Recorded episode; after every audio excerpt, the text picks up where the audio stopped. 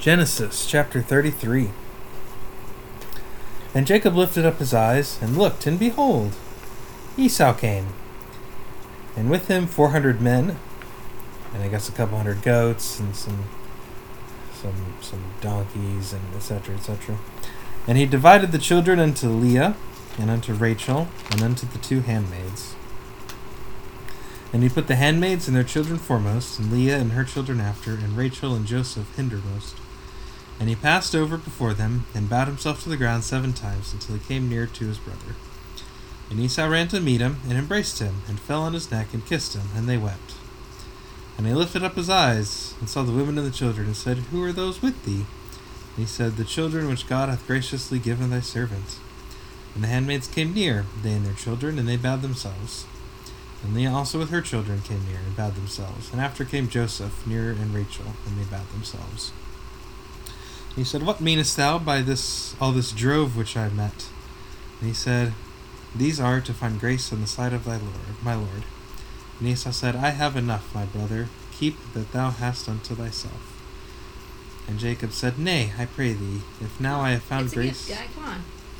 Well, you know, he probably feels bad about the whole stealing his birthright. Nay, I pray thee, if now I have found grace in thy sight, then receive my present at my hand. For therefore I have seen thy face, as though I had seen the face of God, and thou wast pleased with me. Take, I pray thee, my blessing that is brought to thee, because God hath dealt graciously with me, and because I have enough. And he urged him, and he took it.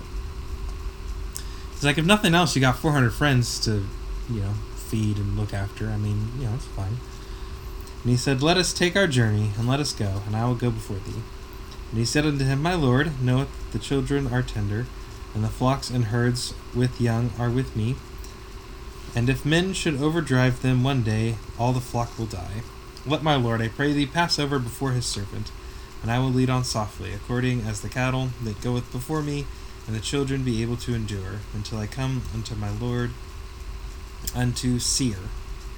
And Esau said, Let me now leave with thee some of the folk that are with me. And he said, What needeth it? Let me find grace in the sight of my Lord. So Esau returned that day on his way to Seir. And Jacob journeyed to Succoth, and built him a house, and made booths for his cattle. Sukkot.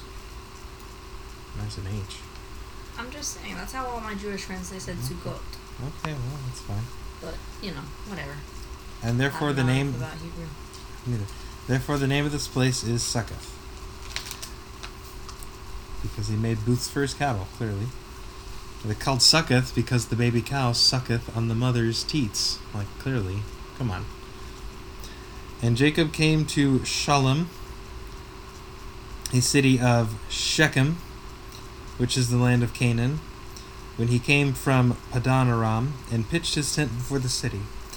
And he brought a parcel of a field, where he had spread his tent, at the hand of the children of Hamor, Shechem's father, for a hundred pieces of money. Well, hundred pieces of what kind of money? Like, there's a big difference between a hundred pennies and a hundred hundred dollar bills. And he erected there an altar, and called it El Elohe Israel. End of the chapter.